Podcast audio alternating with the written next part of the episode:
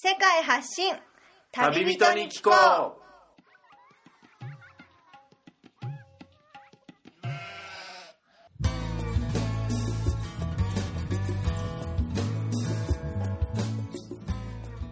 この番組は世界各地で出会った興味深い旅人や現地在住の日本人にざっくばらんにインタビューをしていくトーク番組です。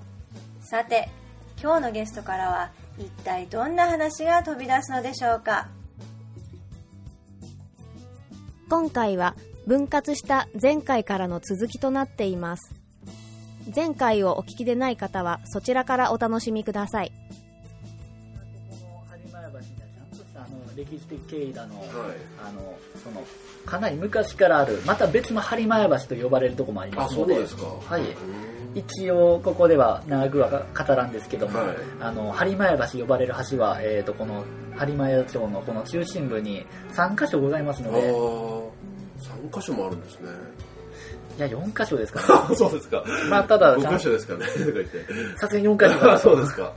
ただちゃんとした理由もございますのでこれはまた別おいおい書きましょうかね。あそうですね。片岡さんの他の活動の方でやられているあの執筆の方でじゃあそれがあのリじゃあ番組にそのリンクとかをねその関連のものを話していただくとしてはい。はい。じゃああの後半のパートということであの、はい。片岡さんがこの高知市内でどのような活動をされているかということについてもちょっとお聞きしたいんですけどもはい、一旦ここで前半パートを終わりにしますかね。はい、お願いします。じゃあ後半の方に。はい、では後半に続きます。はい、はい、それでは後半になりましたが、はい。今日はよろしくお願いします。はい、高知市にお住まいのえー片岡慎吾さんに高知市内のことについてと片岡さんの活動について詳しくあのインタビューさせていただいているんですが、はい。お願いします。はい、大学を東京の大学を卒業した後に片岡さんは高知に来られたということなんですね。そうですね。一回これ僕の経緯とか話した方がいいですかね。あじゃあ一応手短にじゃあお願いします。手短にははい。い、えー片岡慎吾と申します、はい。巷ではあの顔が似てるということで高知のウォーリーと呼ばれます。そうなんですよね。で出身は北海道札幌市。あ細かく言うと石狩市ですね。石狩市。に。石狩市出身で、はい。大学時代は東京のはい。東京練馬区、はい。卒業してから、えー池田隼人さんのご縁と,、えーとですね、この後話しますけども、はい。とあるルーツがございまして高知県に移住しました。はい。で現在は、えーゲス播磨屋橋ゲストハウスと呼ばれる、はい。あの小さな宿を店主として、えーはい。運営しつつブログライターを運営しております。どうぞお願いします。はい。いやーあの肩書きとしてね、肩書きとしてそのゲストハウスの店主、管理人の仕事をされていながら、はい高知にスポットライトを当てたローカルライターのような形で、はい執筆業をなされているということなんですけども、あのまずその高知に来ることになったきっかけとしてはその池田隼人さんというふうに説明いただきましたけども、はいその池田隼人さんからの今の播磨橋ゲストハウスに仕事をこちらでするようになるまでの変遷がどうどういう感じだったのかなというふうに少し気になりました。なるほどなるほど、はい。まあもともとあのいわゆるあの池田さん池田さん界隈にご存知の方あの知らない方に単に申し上げると、はい。い、あのいわゆるアシスタントという形であの一時的にあの高高知県内に滞在する支援をいただけるということで、はい。それをしながらしばらくは生活させていただきました、はい。その中で西の方だの北の方の嶺北地区いろんなところに伺わせていただきました、はいただその中で徐々にこうわ私自身の地盤も作りたいということで、はい。その中であの宿のこう人手がどうしても足りてないということで最初お手伝いに入ったのがきっかけですね。あそうでしたか。でちなみにこの播磨屋橋ゲストハウス最初に泊まったところがここでして。あそうですか。その時からのあの先代の店主さんのご縁ですね。まあ、そういったこともございまして、はい。私はあの今あの店主業を引き継いではい今こちらであの店主やりつつライターをしております。なるほど。高知市内にそのよさこい祭りであったりいろいろな観光として訪れる場合、市内の中にその片岡さんがやってる播磨橋ゲストハウスのようなもので合計いくつぐらいあるのかなというふうにふと気になりましたね。そうですね。高知市内ですといわゆるゲストハウスはい。あとはホステルと呼ばれる形態のとこ、あの宿ですと大体5つになりますね、あなるほど。その中でも片岡さんがやってらっしゃる播磨橋ゲストハウスはどのような特徴があるゲストハウスになるのでしょうか？播磨屋町と呼ばれる、はい。本当中心部の町の中にございますので、はい。例えば JR の高知駅高速バスのバスターミナルすぐ歩いてもう全て徒歩圏内になります、なのであの先ほどのあの前半パートで申し上げた広め市場高知城。あとは中央公園あのよさこい祭りの会場ですね、こういったところも全て徒歩圏内になりますので、日曜市までもねすぐ行ける距離ですよね。もう僕は歩いたらもう23分程度ですぐ行けますので。そうですか。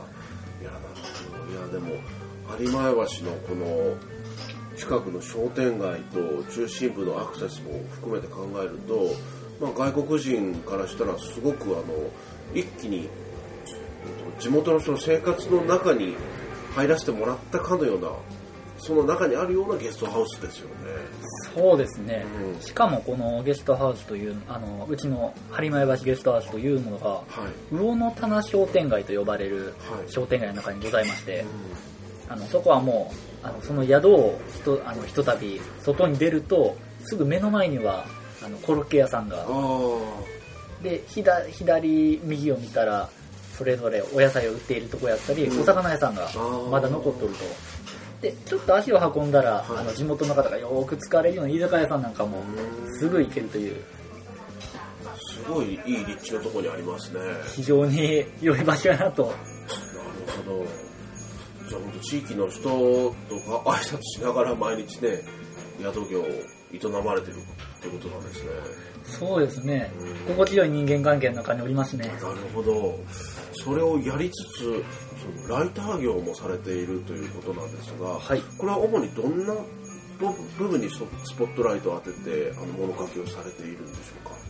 スポットライト焦点としては、はいそうですね私自身はかなり歴史というものに惹かれるものでして、ですので歴史をもう一回編編纂つまりはこう僕の手であの書き直すとはい。あの掘り起こしてあげるとはい。いうところいうところに焦点を当ててますね。どんなものもからない歴史というのはございましてはい。それをあのもう一度文章化してあのこの世の中にあの出してあげるというもうこの思いで運営しております、これはでも高知だけに限らずあの全国的に行ける機会があったらそこの土地についての物書きをされているということでしょうか？そうですね。歴史に関しては特に思い入れのある北海道と高知県が多いですけども、その他あの私もピンとくる来たところがあれば、はい。あの現地の方にお話伺ったりしてはしながらあの書いておりますね。あそうですか。物書きライター業という形になるとやっぱりあのその土地についての造形であったりねその以前ここでどのどのようなことがあったかってなってくると自然とその歴史っていうものをね紐解いていくことがもう当然になってくるっていうことなんですね。そうですね。あの結局い今なんかはあの Google ヤフー含めてのええ。検索というのが、はい。あの非常に盛んな時代になりましたけども、だからこういう場所があるにとどまっていて、はい。あの投資の文献やったり、はい。あの写真が残ってないケースっていうのもまだまだあるわけですよ。とりわけあのこの魚の棚商店街と呼ばれるとか356年、はい。えー、と1661年から続いてるわけですけども、はただしこう検索でこちら僕たちがあの魚の棚商店街高知と打ってもはい。全然情報が出てこあ。ないわけですね。もうこれは結局歴史のあのあるのにもかかわらず埋もれてる状態なんですあよねあ。例えもうほんの一例ですけども、はい。こうしたあのまだ書かれてないことまで、はい。あの残してあげられるあげられるのではないかというのが僕の使命だと思ってますね。本当に今ねなんかわからないことがあればすぐググってその携帯でねググれば答えが出てくるっていう時代でもそこで出てこないものをあの門岡さん自身が独自に調べてこれ次の世代に残していくってことになるとすごいやりがいのある仕事ですね。そうですね。なかなかこう、なんですかね、こう収益化、ちゃんとした、あの、継続性でところが、はい。が課題ですけども、はまあ、これを、まあ、これをまず克服することと、はい。あとはこう継続的に仕事、お仕事が回るような形までできればなと思っております。いなるほど。でもやっぱりこれ今本当にインターネット当たり前になってきてますけどはい。昔のこういう歴史的な物書きの人たちって一切ねパソコンとかない時代ですから全部それを図書館とかに行って文献から拾ったっていうことですよね。なのかなと思いますね。もうなので私もあの近隣の方からあの高知県の地名やとかでも昭和60年ぐらいですかね30年ほど前の文献も、あのお借りして、うん。あのそれを参考にして書いたりすることもありますしあとはもう御年60歳70歳迎えるような方からもお話伺うこともありますね。そうですか。どうしても僕のようなな若干24の人間は分からないことも多いですし、はい。あの当時のことも知ってる方もからもあのあの知ってる方が亡くなってしまえばはあのもうもうお話を伺うこともできないので、い。はい。というところからあの特にあの第一次情報つまりはこう知っている方もしくはかなり昔の詳細に書かれている文献も参考にすることが多いですねいやでも片岡さんはそういう昔の人に習ってそういうことをされているということをやっぱりあの応援したいですねやっぱりこれからどんどんねテクノロジーとか人工知能とかあらゆるものが発展していく中でその中でも全部集約されないものを片岡さんの目線で見つけてきて独自に物書きをするっていうのはすごい意義のあることかなって聞いてて思いましたね。そうですね。う、ん。まあ僕のおじいさんがもともと高知県出身ということで。そういうルーツがあったんですかはい。でお話伺う伺わあのお話伺わないまんまに、はいあのまあ、生き別れてしまったと言いますかあのもう6年ほど前に亡くなられてしまわれたので、えまあ、ずっとその後悔引きずってるわけですね。聞いとけばよかったなと。ー単純にね。ですね。でで例えばお通夜の時に、もともと僕のおじいさんは高知県出身あの高知県仁淀川町というはい。呼ばれるところの出身だったのをそこから樺太あの北北海道のさらに上のちょちょっと伸びたようなあの島ですね。うん。樺太に移ってでそこから太平洋戦争あの大東亜戦争ですかね、えー、と出征して、えー、と中国大陸の海沿い渡って最終的にインドネシアまで行ってうん。行っただの、うんまあ、そういった話を伺えたもので。はい。で、まあ、こうしたルーツを誰ももうあのかあの編集できる現地まで行って書ける人がもういないのではい。あのなんですかねこう大学卒業と同時にはい。全てほっぽり出してああ 今高知におりますね。いやでもね流されるだけじゃなくて自分の意思であの一般的なその道に進まずにこういう活動をしていくことに後悔がなかったらそれはもう見守っている人からもあの自然と応援が来ると思いますね。そうですね。う、ん。もういろんな方から応援されつつうん。僕はもう自分の足で立って頑張れるようにうん。毎日過ごすだけですね。そうですか。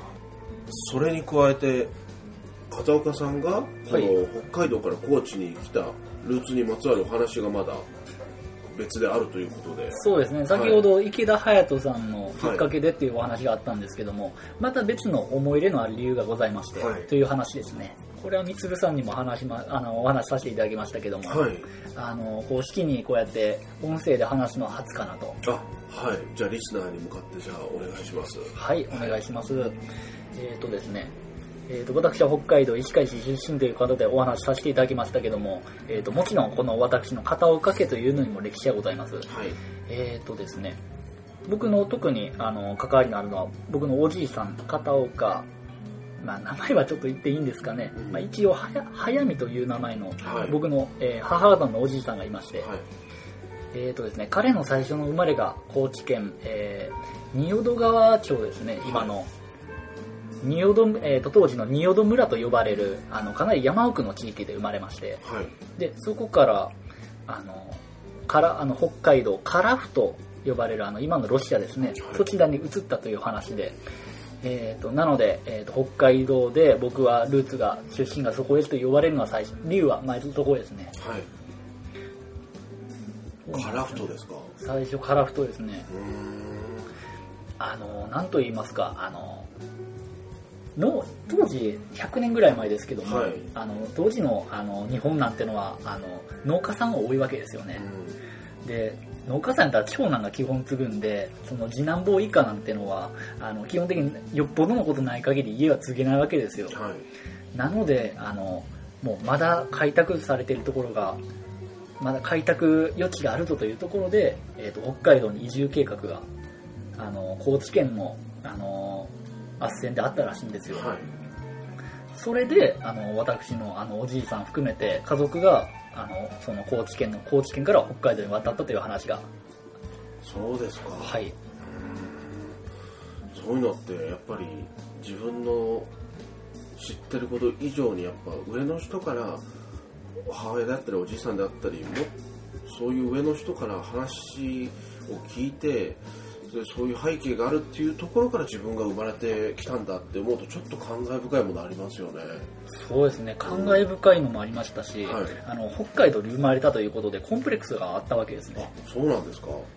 というのも、はい。あのかなり歴あの小学校なんかはあの小学校の時なんか歴史が好きで、はい。社会社会のあの日本史なんかすごく好きではあのいろいろ取り組んでましたね、いうん。という時にあれうちって150年あの北海道って150年しか歴史ないんだったらうちってなんだみたいな。なんで語るもんが特にないという。うん。いやどっから来たか分かんないしどこからこう僕のうちうちのことを話したらいいのか全く分かんないと。あそれはもう北海道に生まれたことにコンプレックスがあったわけですね、あはいとりわけ大学進学してからもあのいろんな人がもうあの福岡出身だ鹿児島出身だろうと、はでつながりがうちは全く分かんないんで、い。は何を話したらいいんだろうないと、うん。なので強烈にこの北海道出身ということで、まあ、ちょっと後ろめたい気持ちも多少はありましたね。ですか。で普通の人はねそんな風にも思わない人の方が大多数かと思うんですけどそれを繊細にね感じてちょっと気にされてたんですね。そうですね。でこのルーツがあったという話であの気づいたと言いますか、はい。あの知ったというのが僕のおじいさんがあの6年前に亡くなられましてはい。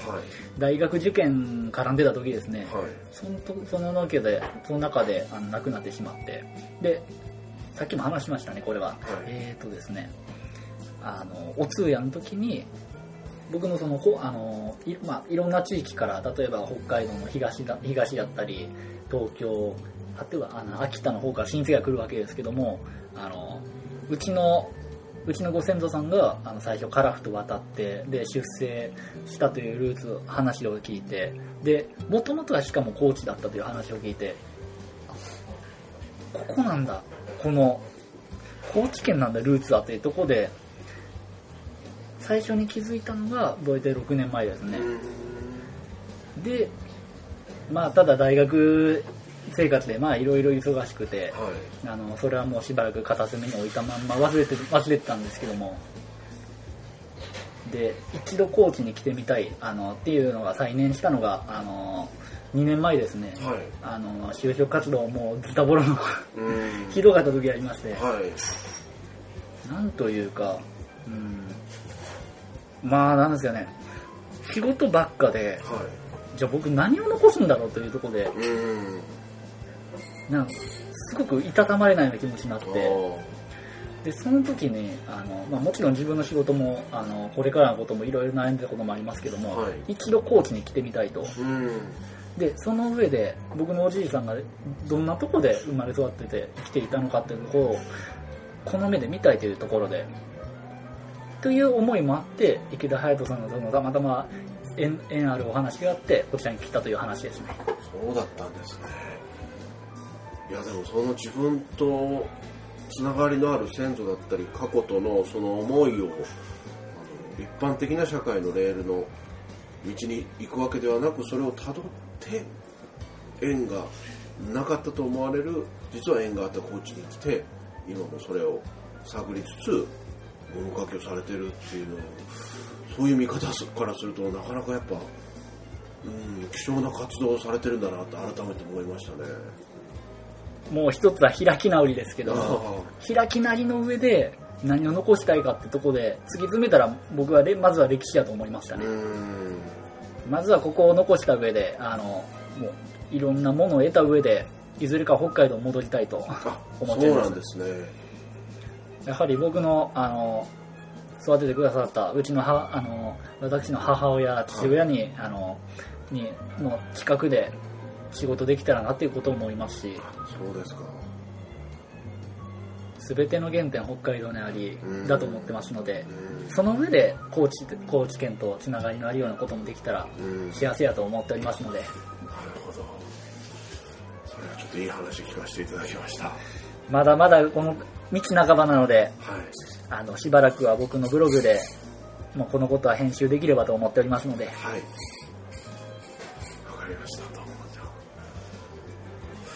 ちょっとあの最後に、これを聞いているリスナーの中に少なからず学生の人たちもはい。いるかと思うんですけども、今ありがとうございます。はい。就職活動とか進路のことでちょっと悩んでいる3年生、4年生の人たちに対して、あの卒業された先輩である片岡さんから メッセージのようなものをね、あの伝えていただければありがたいんですけども。まあ本当何億人いる中の一人っていうことでかなり恐縮な話とは話ではあるんですけどね、よろしいですかね、はい。そうですね。えーと改めまして私は24歳、えー卒業してから2年目に入りました、はい。えー当時の後悔としてはとにかくあの狭い世界の中で生きてたなと。つまりは僕は当時あの教育の方面とにかく行きたいと。うん。あのなんですかねもう使命感一つだけでその業界しか見てなかったということがございまして。ただ結局いろんなものをあのいろんな専攻だのあの業界見てるうちにあ世界狭僕の見てる世界は狭すぎたなと。うん。いうことを大学4年になってようやく気づくという。で今はもう完全に開き直って、はい。こうあのこう高知県で移って歴史だったりあのり観光の方面にかかってるというわけですけども。なるほど。はい、まあ、かいつまんで申し上げると、はい。そうですね。もう若さは財産なのとあとはもうもうあるだけ世界はたくさんあるので。なのでもうあの大学専門学校短期大学キャンパスにとどまらずいろんな世界を見ていただければと思っておりますのでもしちょっとあの高知県のことを見てみたいとか話伺ってみたいとかございましたらぜひ、えー高知県高知市播磨屋橋ゲスト橋でお待ちしておりますのでご連絡くださいませ。はい。ありがとうございます。ねえ、本当にあの、たくましくね、もう、高知でいろいろな活動をされている片岡さんなんですけど、はい。このニックネーム愛称としてウォーリーというところにもちょっと引っかかっているというか気になっている人もいると思うんですけども。かなり裏談話になってきます。ねあじゃあこれはちょっとアフタートークで聞くとしてそうしましょうか。はい最後にですね、はい。この前半の部分でもたくさん話していただいたんですが片岡さんの中でこの高知市内に来たらこれをぜひ味わってあの高知を来た高知に来たっていうことを誇ってほしいっていう難しいと思うんですけど1点をあのリスナーに紹介していただけるでしょうか。はい。承知いたしました。そうですね。高知高知県に来た時にはそうですね。あの際立った観光地としましてはそうですね近いところですけど桂浜広め市場、えー高知城こうした歴史的な場所もあれば、ね雄大な大自然四万十川仁淀川、えー、みつるさんのいらっしゃる嶺北地区のあの山間地域だのあとは東の室と秋といったいろんなあの自然と歴史のあふれる街だと思っております。こうしたところ行くのももちろんあの大事にしてほしいですしぜひとも伺ってみていただきたいものでございます。はい、ここからが本題ですね、はい、お願いします。一番体験してほしいということははい。あの地元の方とぜひ話してみてほしいというところですね。かなりこう、ぼあの僕自身ももうもう50代、60代いろんな年上の方と話していると、はい。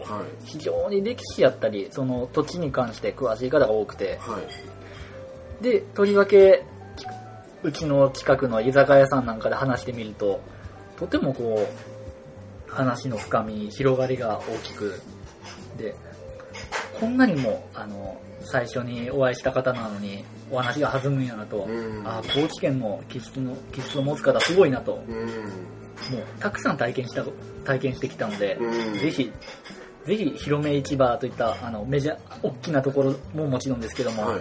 ちょっとそこんじょぐらのちっちゃな居酒屋さんなんて行ってみるのも私たちは強くお勧めしますので。なるほど。特別高知に来てメジャーなすごいいろんなとこに行ってもいいけども何も知られてないとこにポツンとあるようなとこに行ってみてもそこにはもう高知マインドを持ったあの人たちとの触れ合いが待っていると。はい。うんそれが何よりのあの高知のおすすめポイントであると。そうですね。はい。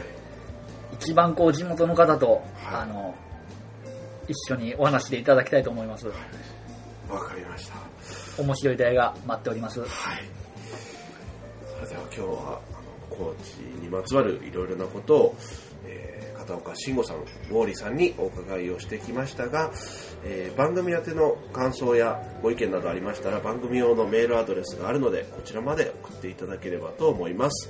アドレスは旅アスクアットマーク Gmail.com スペルは tabiask アットマーク Gmail.com です。えーそれでは今回も現地在住日本人に聞こうの枠でお届けしましたが、えーお届けしたのは私、みつると、播磨屋橋ゲスターズ店主兼ブログライター片岡慎吾でお送りしましたはい、どうもありがとうございました。はい、ありがとうございました。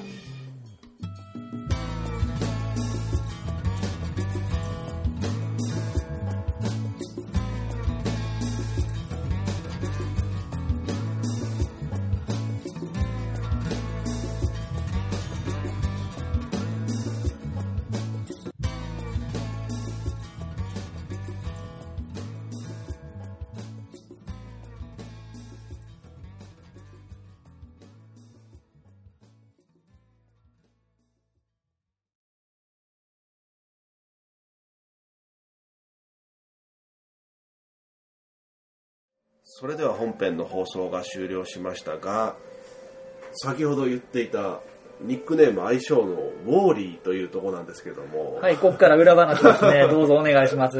これあの番組のあのブログの記事の部分に片岡さんのねあの写真をちょっと載せていただこうかと思うんですけどもあ、ぜひお願いします。そ それここで確認していただければもしくはあの片岡さんの、えーブログメインブログであるえっ、とえーウォーリーが行くという題名ではい書いておりますので、はい新語片岡 .com もしくはウォーリー高知、ウォーリー北海道でも、あの、全然検索で出てきますので、はいよろしくどうぞお願いします。はい頑張って毎日更新できるようにやっておりますので、あの、ブックマークお気に入り、ぜひお願いします。はい。まあそこのメインの名前でも書かれているウォーリーというところなんですけど、はい。これはやっぱ昔からあのウォーリーを探せるウォーリーに似てるって言われてきたんですか？いや、この24歳になるまで一切言われたことなかったですね。あ、そうですか。なぜか、あの、とあるお笑い芸人さんやったり、えあとは何ですかね、うーんと、まあ、お笑い芸人さんばっかりでしたね、言われたことあるのは。えどんなお笑い芸人さんあの、大体、大体10年ぐらい前に、ええあの、僕、180センチ、大体60、今4キロなんですけども、痩せ型細身のスラッと長身の。そうですね、あの、ズブダンズンブングンゲームとかって、なんか昔は流行ったのがありまして、あの、まあ、そのお笑い芸人さんの片方に似てるという全然知らなかったですね、僕は。あんまり今ではすごいテレビで活躍してるとかいう感じではない。ではないですねあそうですか。それが気がついたら今、ウォーリーを探せのウォーリーに。まあ、最近はそうですね、おかげさまで。うん、あの赤白のねボーダーの服を着てジーパンと赤白の帽子をかぶってそうですね。高知市内でも佇んでいる時があると たまに、夏場なんか自転車こいでますね。あそうですかでもマスコット的キャラクターでいいんじゃないですかね、そうあると嬉しいですね。うん 実はこれウォーリーっていうのは高知のウォーリーって名乗ってますけど全国的にいるっていうことなんですか？全国的なんですかねこれは、い、や僕がウォーリーだって全然言ってますけど。あ そうですか。でそういう大会みたいなのがねあったりするのかなとか。まあでも最近だったら巷ではウォーリーラン呼ばれる、なんマラソン？ああなんですかね。うーんとみんなでそのウォーリーのあの服装に扮して、はい。でみんなでこう街を歩くとかあとはこういわゆる遊園地に集まりだとかあなんてイベントもありますもんね。面白いですね。なかなかでもウォーリーっていう、まあ、キャラクターと、まあ、その親しみやすさからローカルに溶け込んだその付き合いを育んでいく片岡さんの「ウォーリーが行く」というブログ記事をぜひともね見ていただければ過去の文とこれからの活躍もずっと追っていけるということで。そうですね、はいまあでもあの彼あのイギリスのキャラクターウォーリーウォーリー自身も。はい。歴史がありますよね。まあそうですね、30はい。なんか今年で30周年なんだそうでで、まあ、彼のこん彼のコンセプトも、はい。あのいろんな場所場所にあの飛んでは回って、はい。なんですかねこう隠れか、まあ、隠れるように言ったらちょっとおかしいですけども、えいろんな場所にとにかく回るというコンセプトあー。であの絵本が展開されるわけじゃないですほどそうでしたね。そのイメージに僕はあ合っとるなと、うん。まあ、これも後付けな話なん乗っですけども。かっとこうと。まあ、乗っかっとこうと言いますか、はい。うーん、なんかね、一つのアイコンとして非常にわかりやすいので。なるほど。なので海外のゲストさんも含めてかなり説明がつきやすいと、あなるほど。いた気に入っております。あわかりました。みんなから名付け親が目の前おるんですけどね。あ実はこの僕がこれをねあの以前片岡さんとしばらく過ごしていた時に、ね、周りからもねすごいウォーリーに似てるっていうことででもウォーリーでやればいいじゃんっていうことでね それがもう半年ちょっとぐらい前ですかねもそうですねう。気がつけばたった一つのひらめきでここまで話が飛ぶとは。名付け親がねインタビューをしているっていう形でいや本当ですよ面白いですけどねねえ。はい。まあ、もしかしたらこれ全国アンガだだけじゃなくて世界アンギャンに行くかもしれない片岡さんということで、はい。またいつかその、ね、いろいろなローカルの話を聞かせていただければと思いますが、今日はどうもありがとうございました。はい、ありがとうございます。失礼いたします。